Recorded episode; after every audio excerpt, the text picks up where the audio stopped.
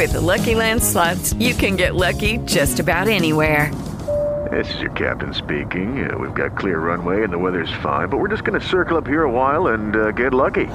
No, nothing like that. It's just these cash prizes add up quick. So I suggest you sit back, keep your tray table upright, and start getting lucky. Play for free at LuckyLandSlots.com. Are you feeling lucky? No purchase necessary. Void where prohibited by law. 18 plus terms and conditions apply. See website for details.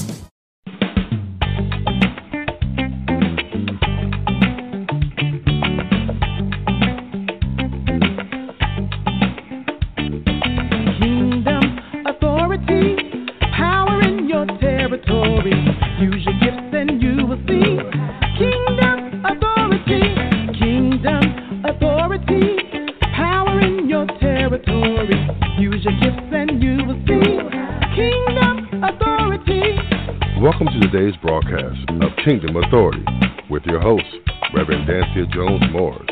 Tune in each Sunday at 8 p.m. Eastern Standard Time via Bluff Talk Radio through Kingdom Empowerment Incorporated.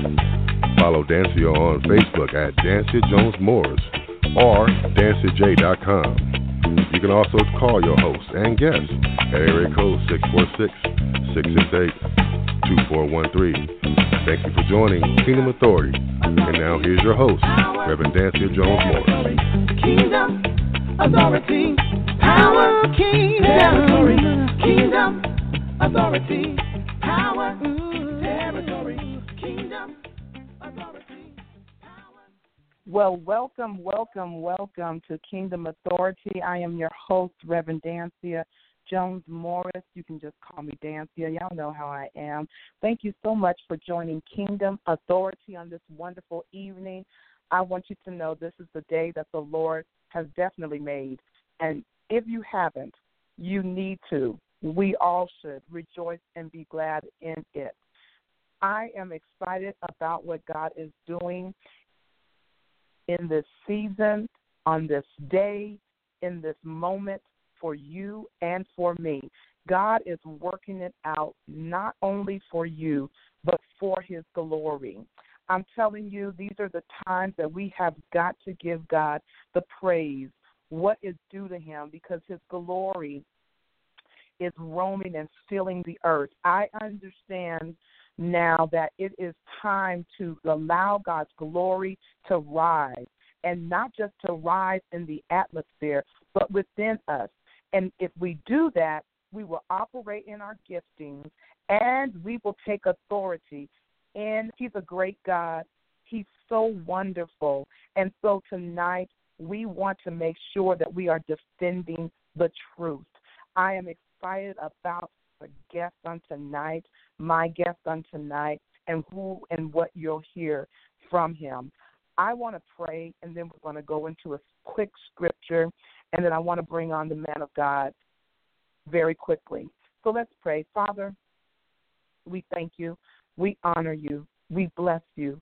We love you. We thank you for being the Almighty God. We thank you for being the Amen to our story. We thank you for being the Alpha and Omega, the bridegroom. Thank you for being the creator of all.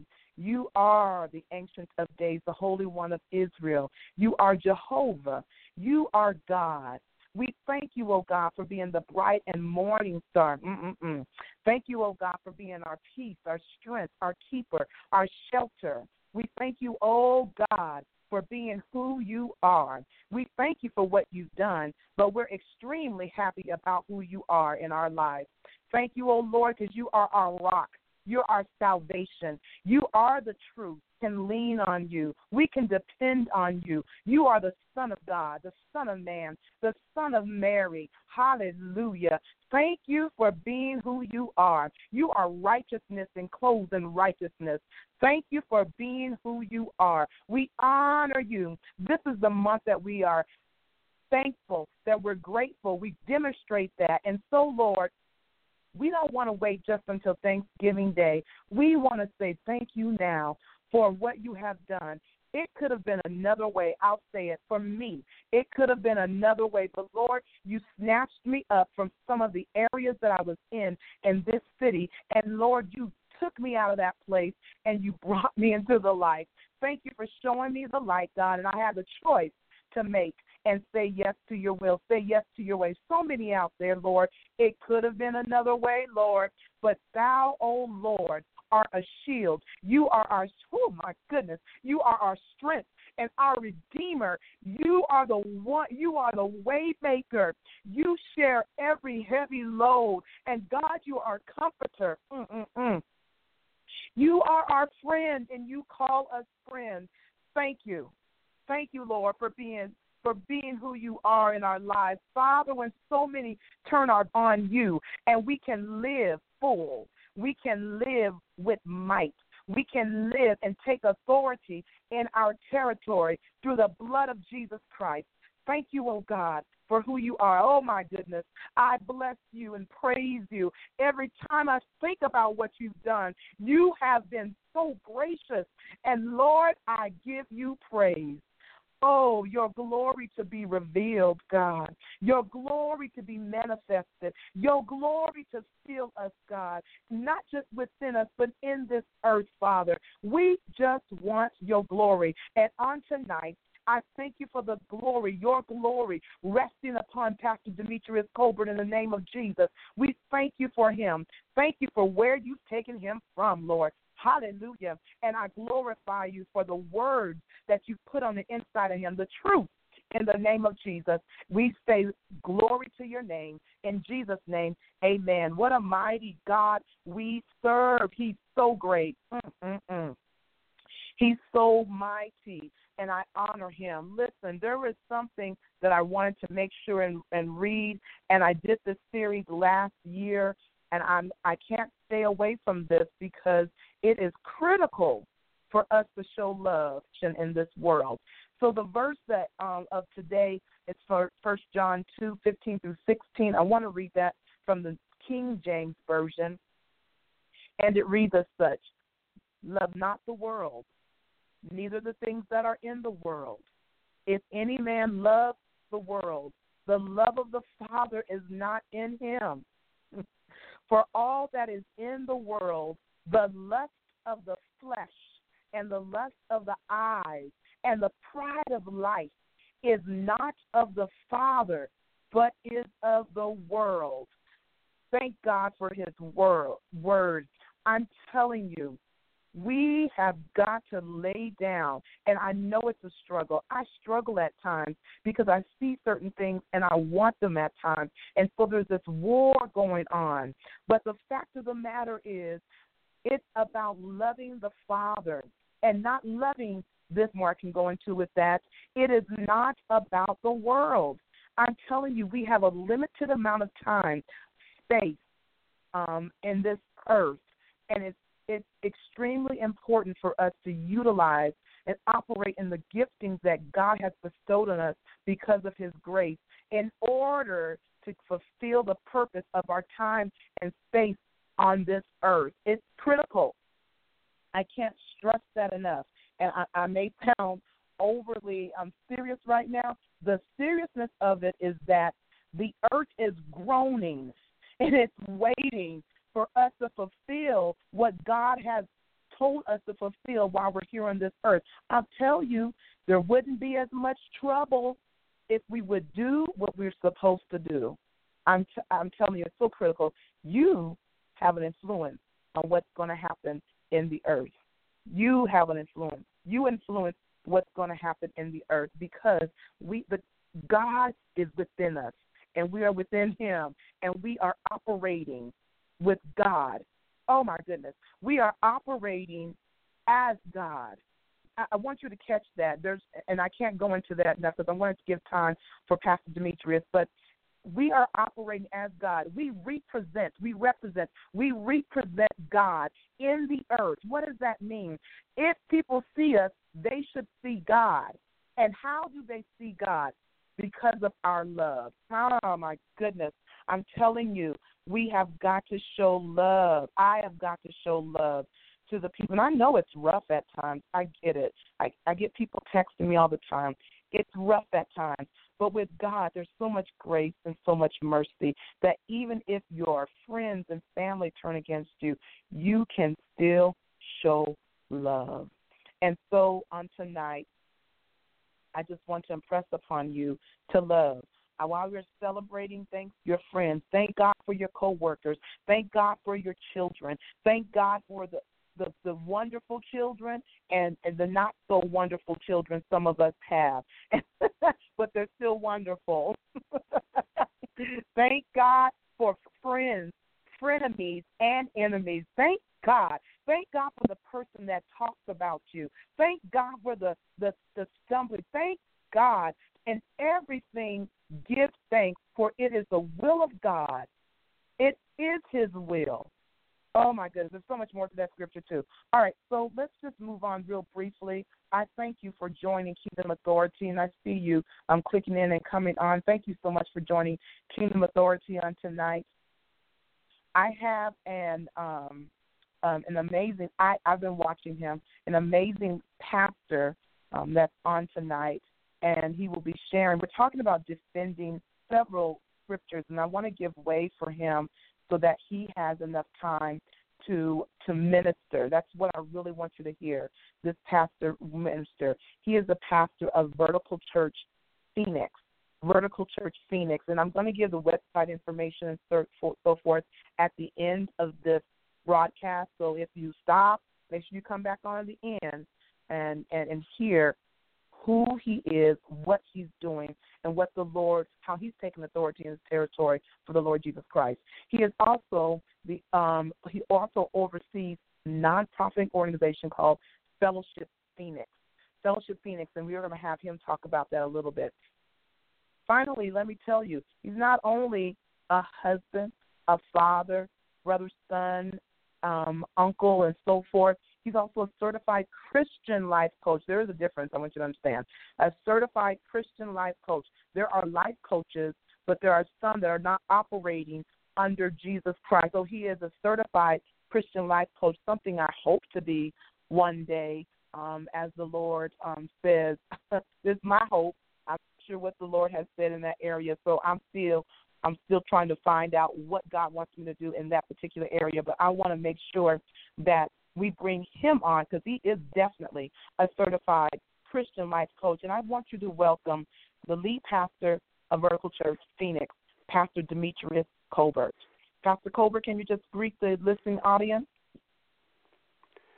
I can. Thank you so much to Reverend Jones. I am so honored and blessed to have had the privilege to be a guest on your show, Kingdom Authority. I am excited about just, again, always having the opportunity to open up some portion of the Word of God and deliver something in hopes to further transform someone's life through what they hear. So I am honored to be your guest on tonight, and I do believe that whenever we get together, some way, somehow, something happens in God's people. So I'm excited about it. Thank you. Awesome. Thank you so much. You have sparked something already in me when you said to transform. Kind of talk about that, because when we're talking, what we're doing, our spokesperson for the Lord Jesus Christ, when we are talking, it is in hope and it is our prayer that someone's life is transformed. Can you talk about that? Because you said those words and it sparked something in me. I can. So I'll try to do this as quickly as I can. I believe that God wants to transform us. So we know that we're saved. We talk about saved, sanctified, filled with the Holy Spirit. We've got that. What we want to do, though, is walk in that transformation. And when I talk about transformation, let me give you my angle on it. I think of transformation by using many of the things that God has allowed us to see, even in the physical. So I think of a butterfly. Here's what I mean about transformation. A butterfly does not begin as a butterfly, but it innately knows that it's supposed to be a butterfly.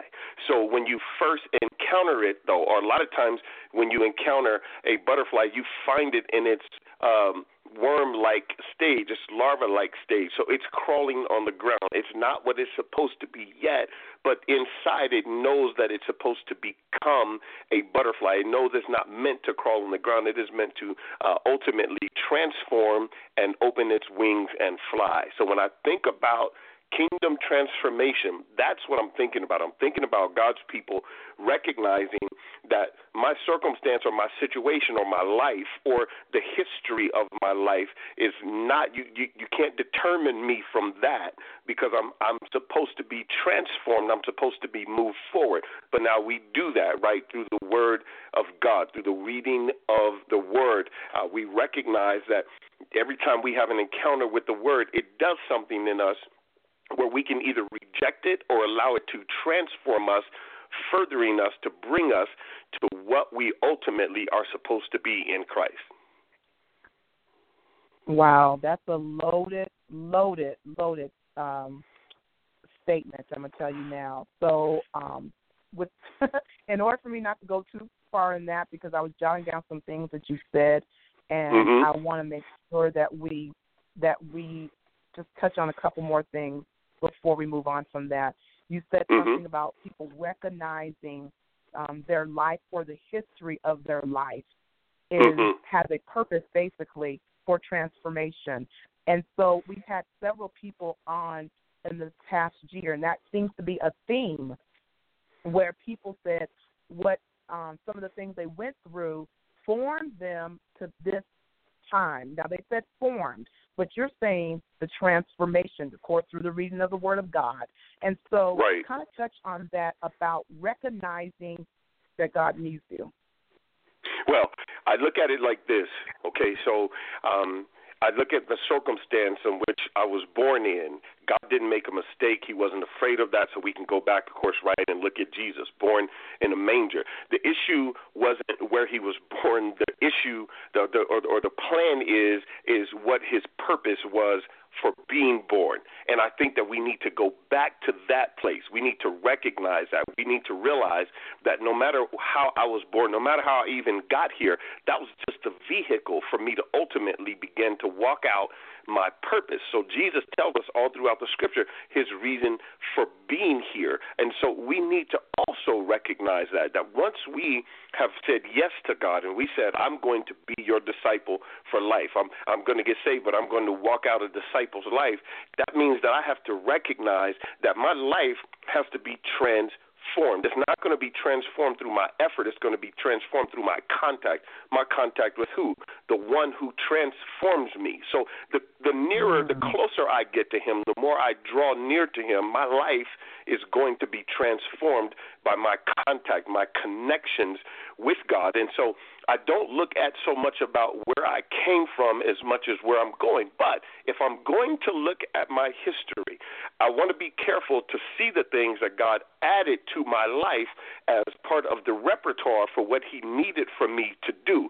I believe that some of the things in our past are signals. They are small signposts. They are small confirmations as to ultimately what it is that God wants to do. So, for example, with me, I never had a desire to be a pastor. I never had a desire to be a pastor. I was a pretty good athlete, so I just wanted to play football. So pastoring wasn't even, being saved wasn't even on my mind, to be honest with you. So I got saved, though, and I started looking at the things that God did in my life. So God put me, I grew up in some very tough conditions with welfare and food stamps and different things along those lines, and without a father at home and all of these kind of things. And so I look at those and I realize that God used all of that. Now, there was a portion of my life, too, where God had me working in warehousing. So from 19 years old to about 21 years old, so I was warehousing. I was putting things together. I was working with people, and I got promoted in that warehousing. And so I began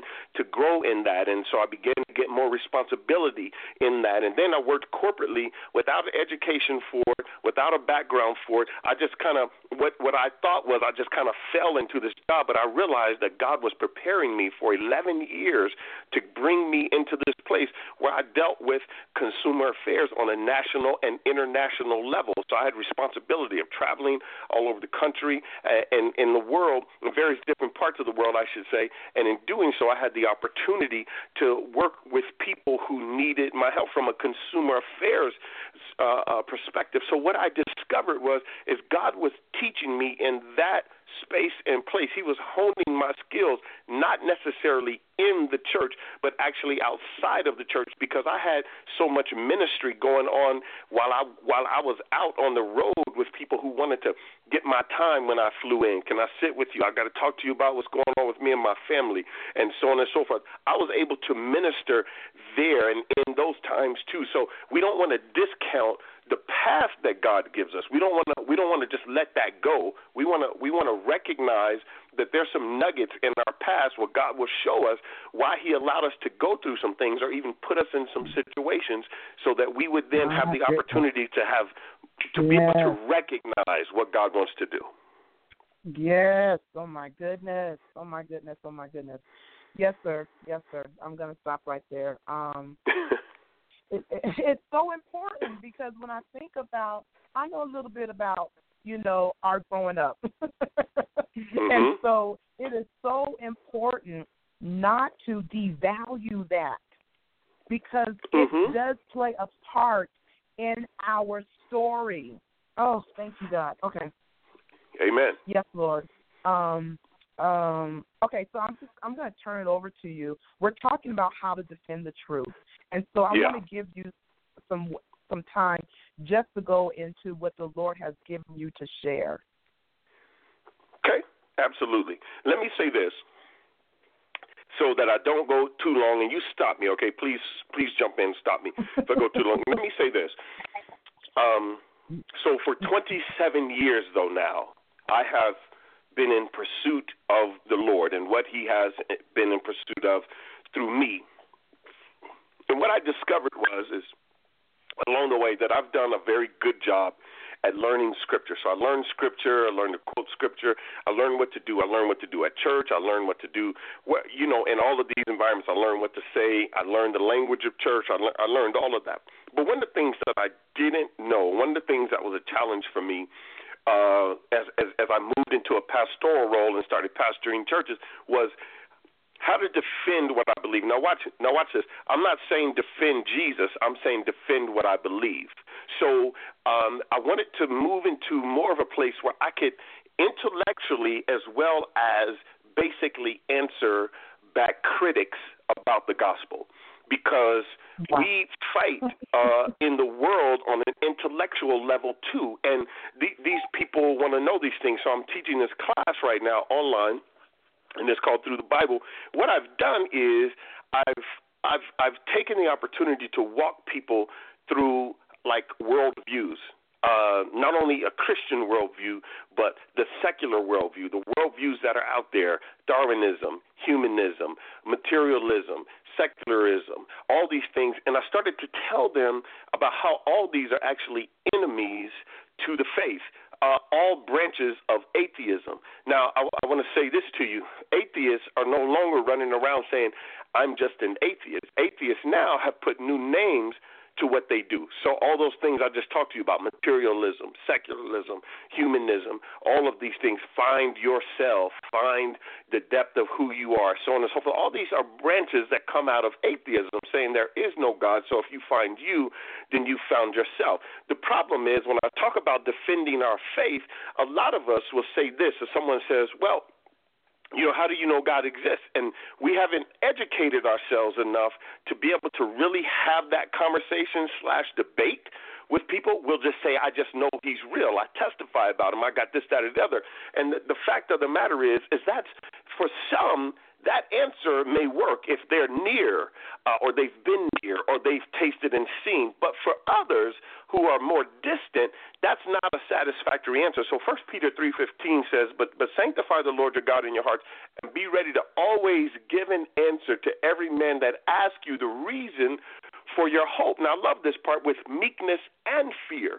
So I feel like it is incumbent upon a believer to understand, not just practically, but also intellectually, who are you fighting? Because this stuff runs, Reverend, further than just someone saying they don't believe. This stuff runs in our government.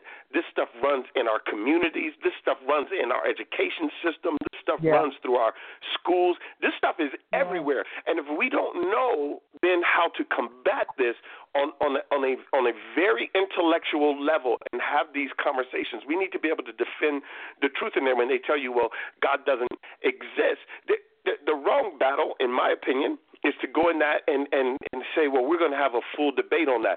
The real battle is to go back to the text and to be able to ask them about the things that they claim that don't exist, where they get that from, where that is, and for us then to be able to, in turn, be able to go back to not just the text, but also speak to them at that level where they hear. So this is important. We want to speak back to people at the level they hear from.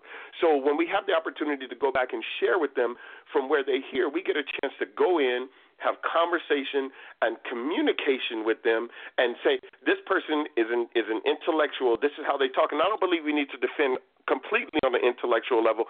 We also need to be able to defend on a knowledge level. So we need to understand where people are, right? So what is that person's worldview? Where did they come from?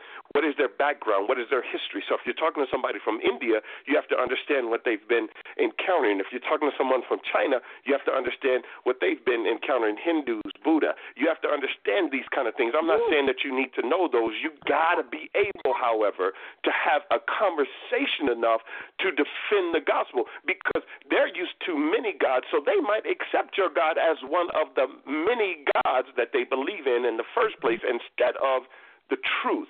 So when I think of defending the truth, I'm talking about it from a much larger perspective than someone just telling somebody that they need to be saved. I'm speaking of it in a greater, a more lengthier thought. I want us to think, here's what I believe. We need to think through our answer when we are dealing with people whose lives are at stake for salvation. We need to pause and we need to think through that. We don't need to rush through that to tell them, well, you just need to come to my church. Here's the deal. We sometimes we don't need to invite them into church. We need to invite them into our lives and let them see this truth. This authority that has been given to us through the gospel, we need to invite them into our lives and let them see that. So we first want to kind of bring them into the fold, but the truth of the matter is sometimes they might have questions they won't ask you in a church, but they will ask you in a one-on-one setting. So I encourage people to learn how to sit with people for a season.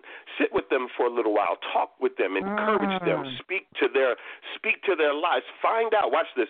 Find out who they are. Find out how they see the world. And then you can turn and teach them the worldview that you want to teach them. So that's where that's a larger view of that. So I went on a rant there, so I apologize. No, that is perfect, because it's everywhere, as you said. It is everywhere, and so we have to. So I train diversity for my company, and what I have found is that I couldn't talk to people about the Lord Jesus Christ because I didn't understand where they came from. I didn't understand what their belief system was. I didn't understand how they looked at certain things. And when I found out about others, I was able to have a different conversation, knowledgeable. You are absolutely on it.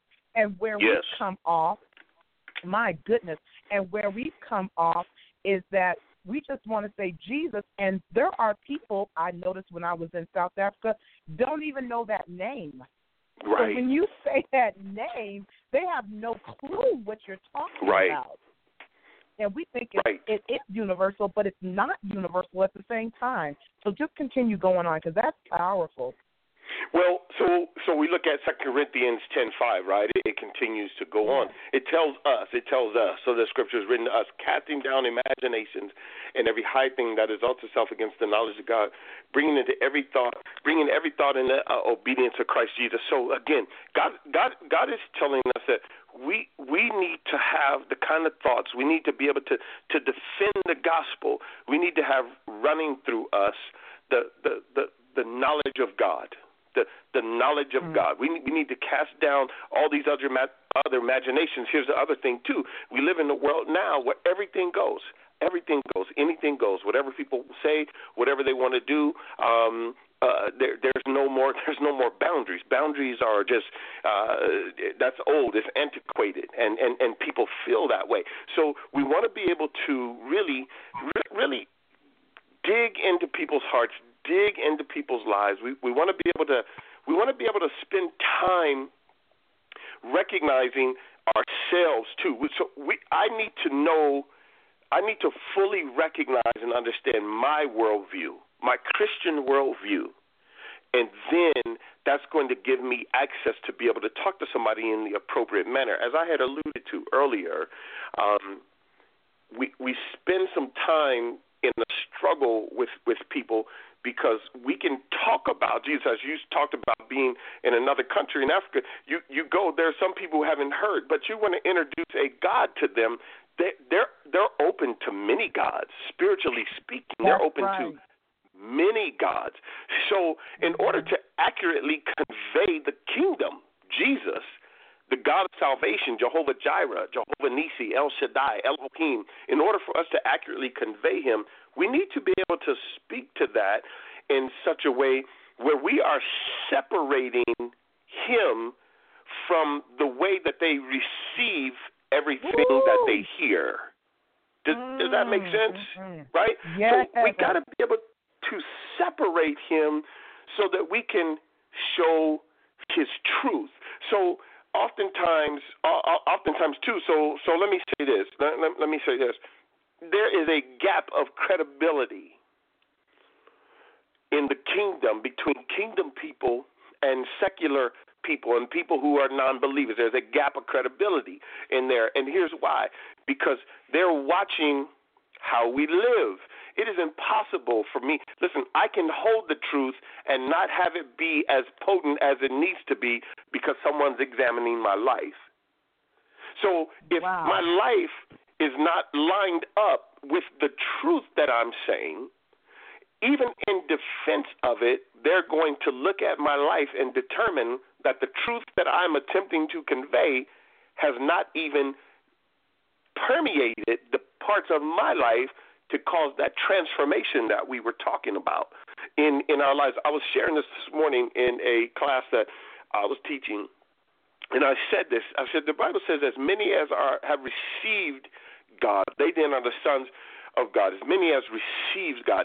This is one of our challenges with trying to defend the truth. It's one thing for us to know Scripture. It's another thing for us to have fully received God, to receive him. So we spend a lot of time doing and not receiving. The more of him that we receive, the more saturated we are with who he is. His life then permeates our lives. That's the life that shows up. That's the life that's in front of us. That's the life that people get to see. Now listen, I'll say this to you. Evidence is more powerful than words. So yes, it is. When there's evidence, you can deny it, but you know it won't be the truth. I can give you words all day, but you can't deny what you see and you experience. It's hard to deny what you see and experience. So in defending the faith, part of it has to do with who we are and how we live, and I'll take it a step further, how we approach people. How do we approach the people who we are trying to win, right? So Scripture says, he who wins souls is wise. It's interesting that that terminology is placed in there. He who wins souls is wise. So wisdom is a part of this process because, again, a lot of times we want to talk to people about how they're sinning, about how they're going to hell, and about, don't do this, don't do that, so on and so forth. But what we fail to do is present Jesus in such a way where they get to feel his love. And when his love comes forth, that is what will change you. Because listen, people already know they're sinners. People already know they're broken. People already know that their lives are in shambles. People.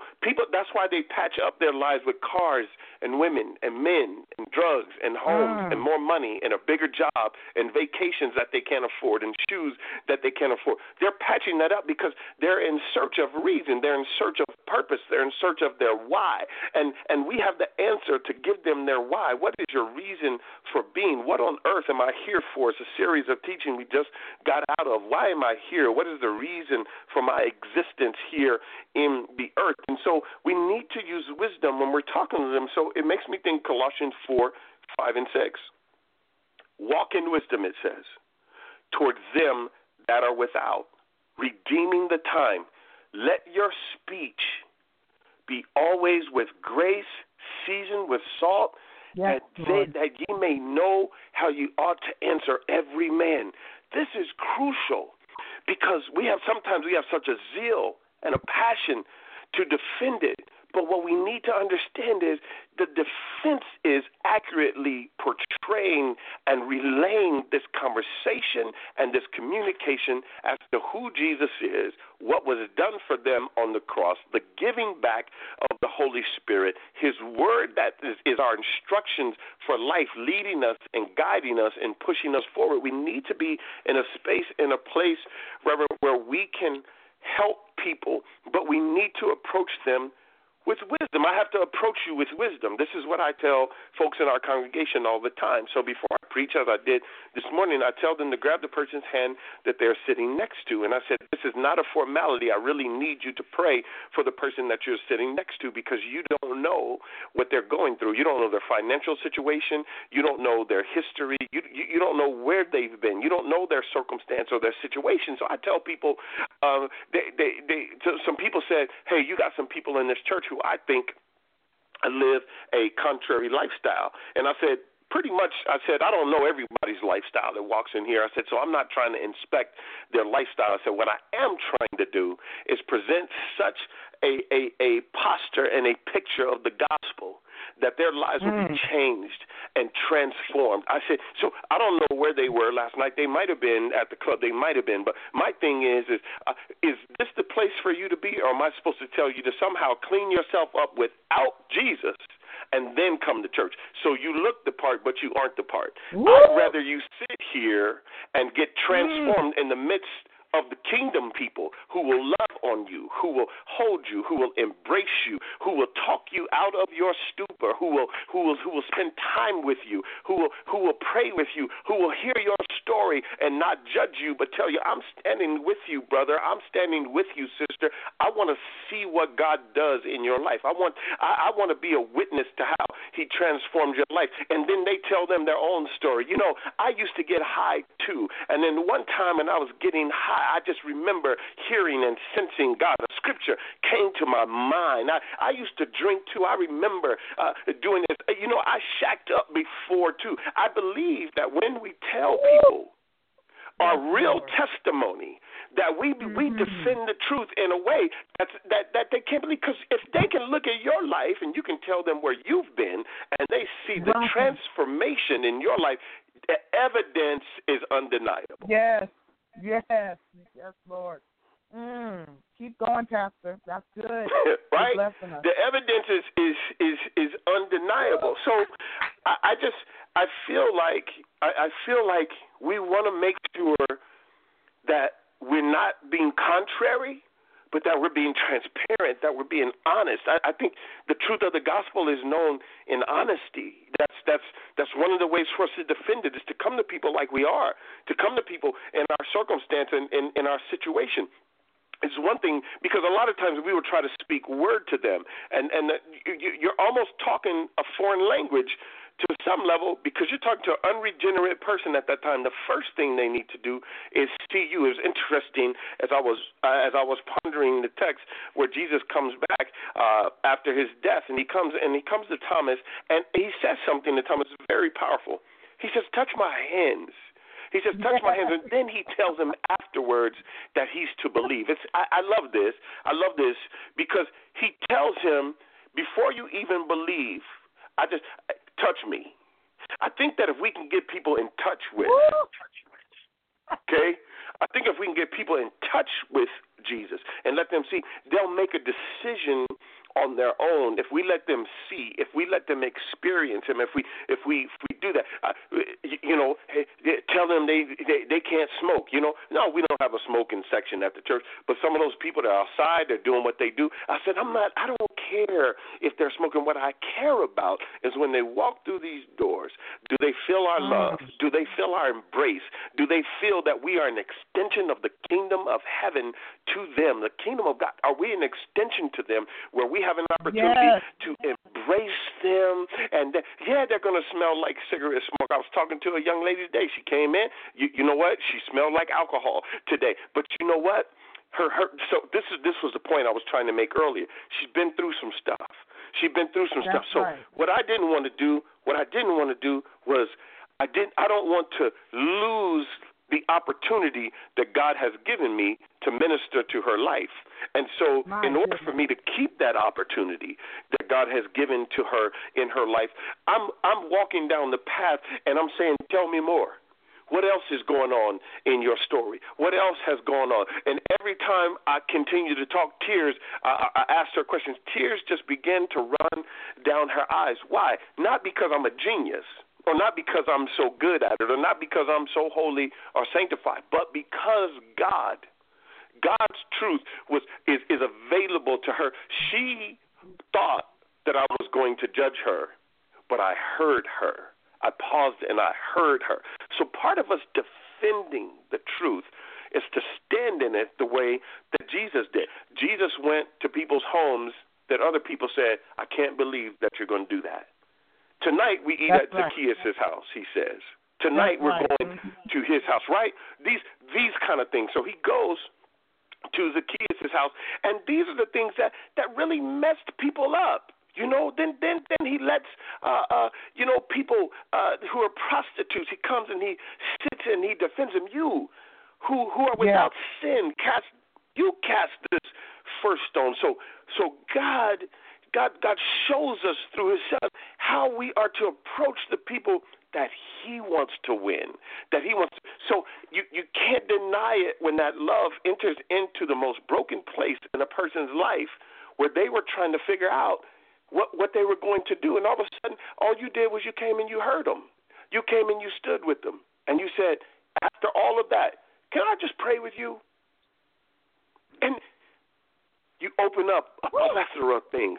Somebody loved me beyond my pain, beyond my dirt, beyond who I was, beyond where I've been, beyond who I slept with, beyond what I smoked, beyond what I shot up, beyond what I drank. Somebody loved me. Somebody. Titus 1:9 says, holding fast the faithful word as it has been taught, that he may be able by sound doctrine to exhort and convince gainsayers.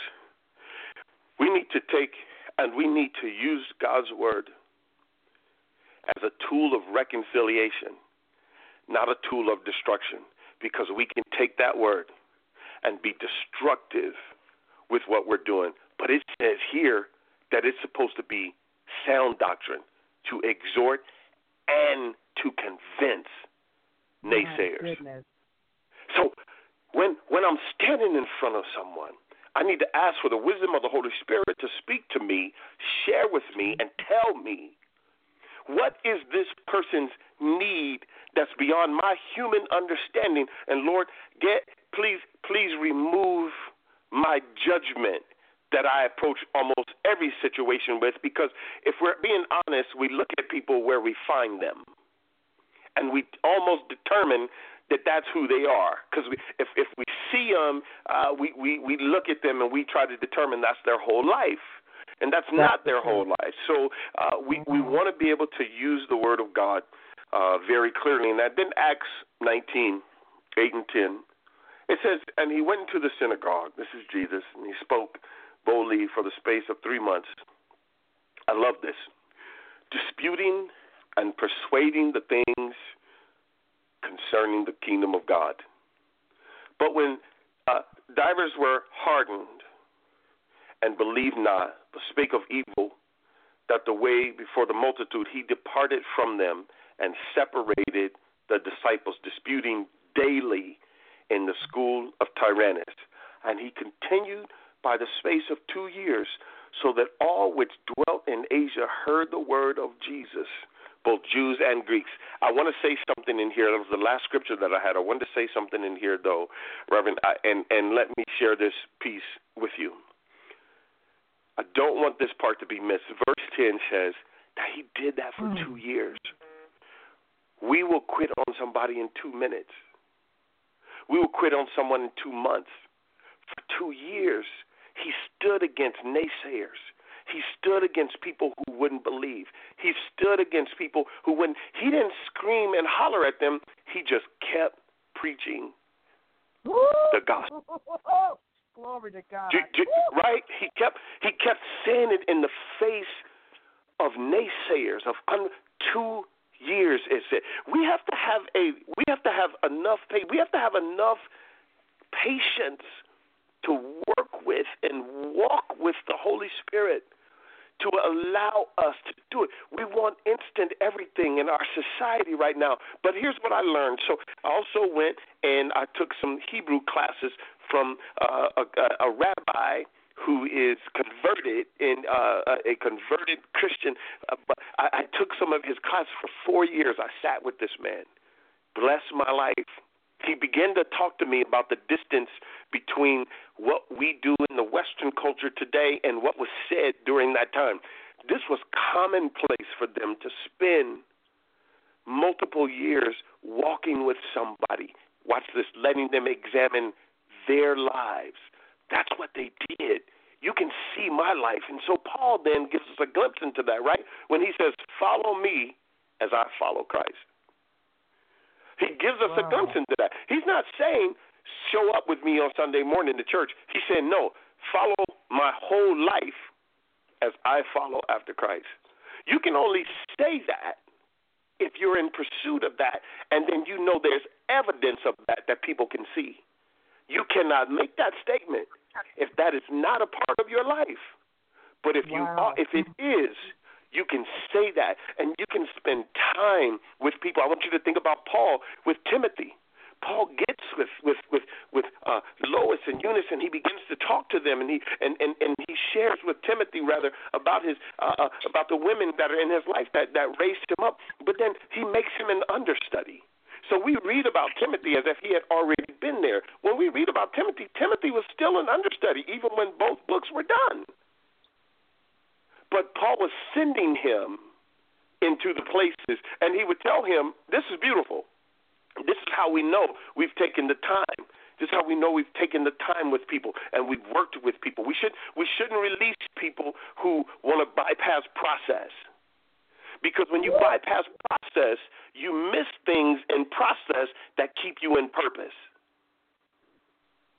Wow. If you bypass a process, You'll get elevated to something, and then you can't sustain it there, because the only thing that sustains you when you get to purpose is whatever you process through. So if you hadn't processed enough, then you come out prematurely. That means you always need somebody breathing on you in order for you to survive, because you're premature. That's why babies have to stay all the time, or else they have to come out. My wife's a medical professional, or they have to come out and stay on life support until they develop some more. So when we put people out there who haven't understudied, who haven't spent the time to pause, to sit, and that we haven't had the chance to teach and to talk to and encourage and build up in the gospel, we send them out there prematurely, and they always need somebody to breathe for them. We need to be careful. We need to be careful about that. So in order for us to accurately defend it, we need to invite people, let them see our lives, examine it. Now, with them examining our lives, what happens is that keeps us accountable to the people that we know that God sent us. So it's a mutual benefit that's taking place in that process. It's mutually beneficial. That's what I talk about. When I think about defending the truth, most of it will come through how we live. It'll be what people see. It won't be what we say. It'll be what they see in us. What they see. I love it. So, That was my last scripture. So hopefully I didn't take up too much, and I answered the question or questions. You did, Pastor. You know, I'm just sitting here just crying because this was so needed. It was so needed. It's so prophetic. Amen. I have to say that. So prophetic. And at the same time, can you just lead in the word of prayer as we, as God's people, are able to defend the truth with our life and our living? Yes. Yes, I can do that. Amen. Amen. Father, thank you. God, we on this show, for those who are on it and those who may hear it later, Lord, we are just blessed to be your people. We're just blessed to carry your name, to have the DNA of heaven marked on the inside of us, to speak the language of hope, to speak the language of salvation and of redemption and reconciliation, God. And we just ask that you would transform us, God. Be not conformed to this world, but be transformed by the renewing of our mind. God, help us not to neglect our mind, God. Help us not to neglect our thinking capacity, God, our ability to think, Lord, as it is saturated in the Holy Spirit. Teach us, Lord. Lead us. Guide us. Let our lives, God, be an example to those who are without, God. Allow us to shine you so bright, God, that not that people will be blinded, God, but that illumination would come into their lives, God, and they would ask the question, what must I do to be saved, God? Help us, too, to be patient, Father God, with people. Help us not to give up on people that you send in our pathway, Father God, who are hurting, who are beat up, who've been molested, who've been abandoned, who've been abused, who have emotional disturbances, Father God, Lord, who have relational disturbances, God, people who are struggling in so many different areas of their lives. Teach us, God, to probe and to ask, God, and to go further into their lives, Lord, to learn, God, the things that they need the most, God, and then give us a word for them, God. Give us a word, a due season word, a right now word, God, Lord, that would just penetrate their pain, God, and cause them, Father God, Lord, to begin the process of healing, Lord, and use us, God, in that manner. Use all of us in that manner, God. Let our time be wise in the earth, God. Let us not waste it when we are sitting with people, God. Some may not know the words that we speak, God, but just our touch, God, sometimes our ear, sometimes our sitting with people. Let us be willing to go to Zacchaeus' house and sit while others watch and say, I don't understand why you're doing that. Well, you wanted to win. You wanted to win him, but you had to get into his space and to his place and to learn of him, God, that he could see you, that you could reach into the lowest and the highest and the dirtiest and the most difficult and extract out of it, God, a life, Lord, that you had died for, that you ordained and that you purposed. And so, Lord, teach us as we draw near to you, God, to be your sons and daughters more than anything. God, teach us to be your sons and your daughters, your ambassadors, God, in the earth, God. Let us represent you well, God. Let us defend your truth, God, by being walking examples of that truth, Lord. Let us understand that, God. Atheists, Lord, have no new arguments except that they just attack our lifestyles right now, God. So teach us, God, to line our lives up with your purpose and with your plans, God. In Jesus' name, amen.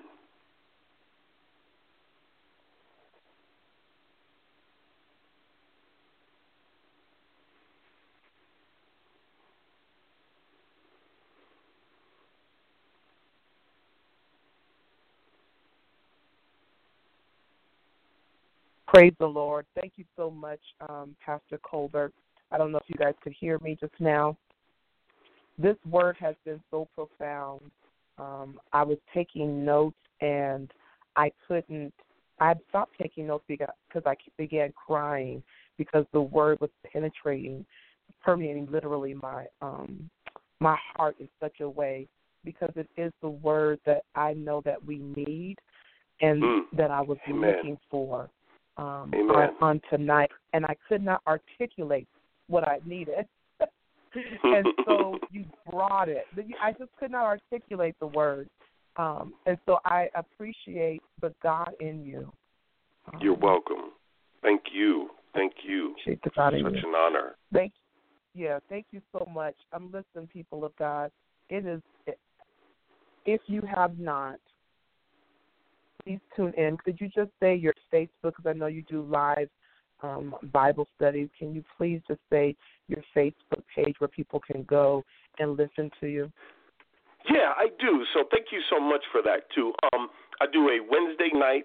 I don't do it all the time. I do 8 weeks at a time on topics. So like I said, right now we're dealing with biblical worldview, who Jesus was, why Jesus came, why Jesus died, what about the empty tomb, and what people who saw him said about him. So that's where we're focusing.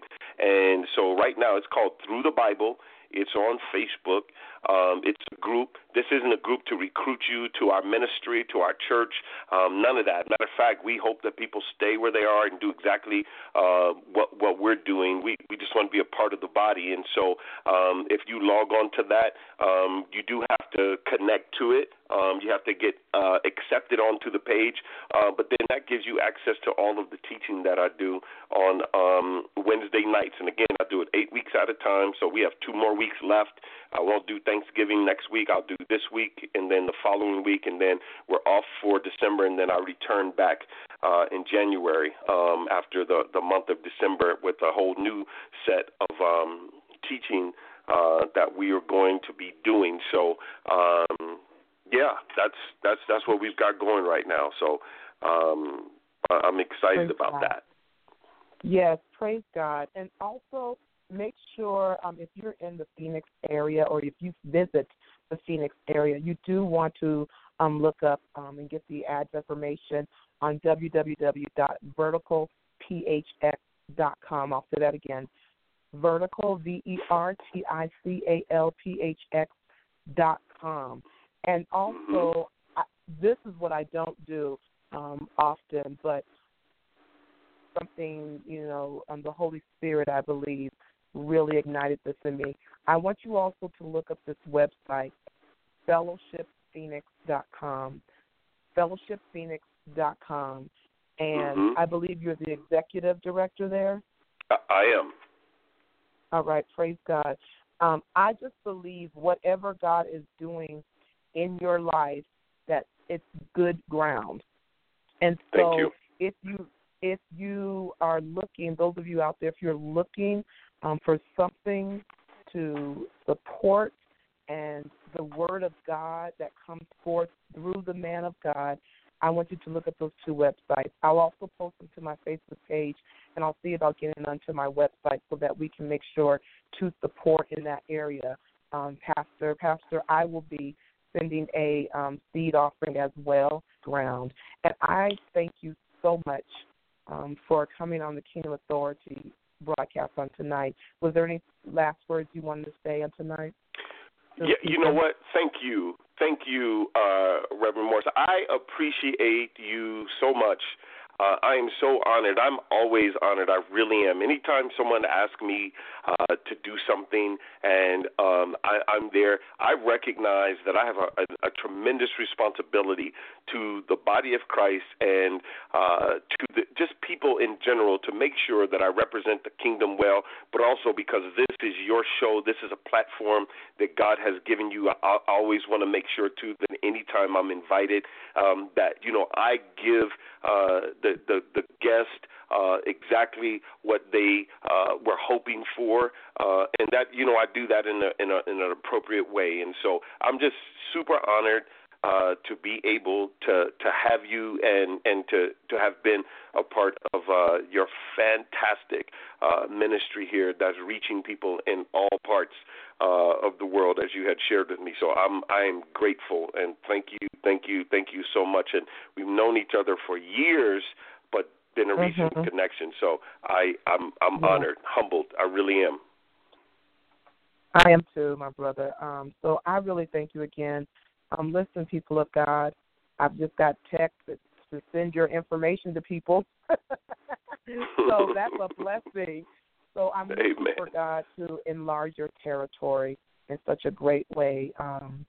And you and your wife, as you go into this season of your life, thank you, Jesus, as you go into this season of your life, that God will enlarge your territory. When I say your, I'm talking about the two of you together. Amen. In Jesus' name. Thank you. Amen. Thank you again on tonight. That. Thank you. Amen. Thank you for joining Kingdom Authority on tonight. I'm having a hard time transitioning, guys, back into the announcer.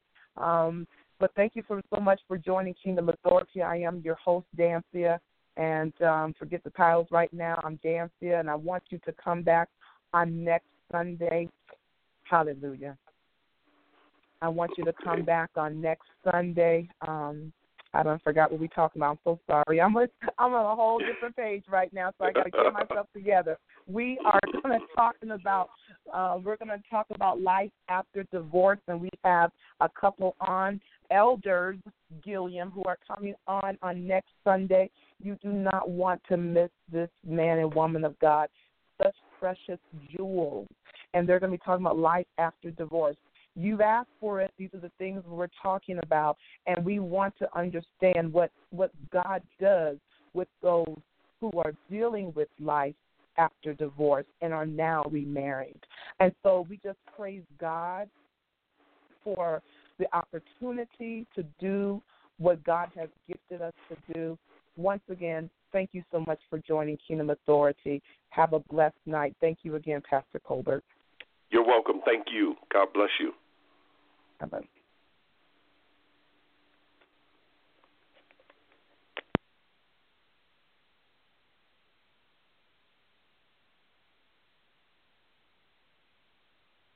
With the Lucky Land Slots, you can get lucky just about anywhere. This is your captain speaking. We've got clear runway and the weather's fine, but we're just going to circle up here a while and get lucky. No, nothing like that. It's just these cash prizes add up quick. So I suggest you sit back, keep your tray table upright, and start getting lucky. Play for free at LuckyLandSlots.com. Are you feeling lucky? No purchase necessary. Void where prohibited by law. 18+ terms and conditions apply. See website for details.